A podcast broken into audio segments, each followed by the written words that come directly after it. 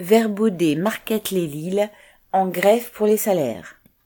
Depuis lundi 20 mars, la majorité des travailleurs de Verbaudet, entreprise de vente à distance située à Marquette les Lilles, sont en grève pour des augmentations de salaire. La direction a annoncé des chiffres records pour l'année 2022. Elle l'a fait quatre jours après la fin de négociations salariales où elle a refusé toute augmentation salariale et accordé une prime de présence de 650 euros. Cela a été le mépris de trop. Depuis des mois, elle multiplie les pressions sur les travailleurs. Elle réduit les temps de pause, repas et les pauses toilettes. Quant au salaire, même avec vingt ans d'ancienneté, ils sont à peine au-dessus du SMIC. Ce n'est donc certainement pas cette prime qui permettra de faire face à l'augmentation du coût de la vie. Ce sont les travailleurs qui produisent les richesses.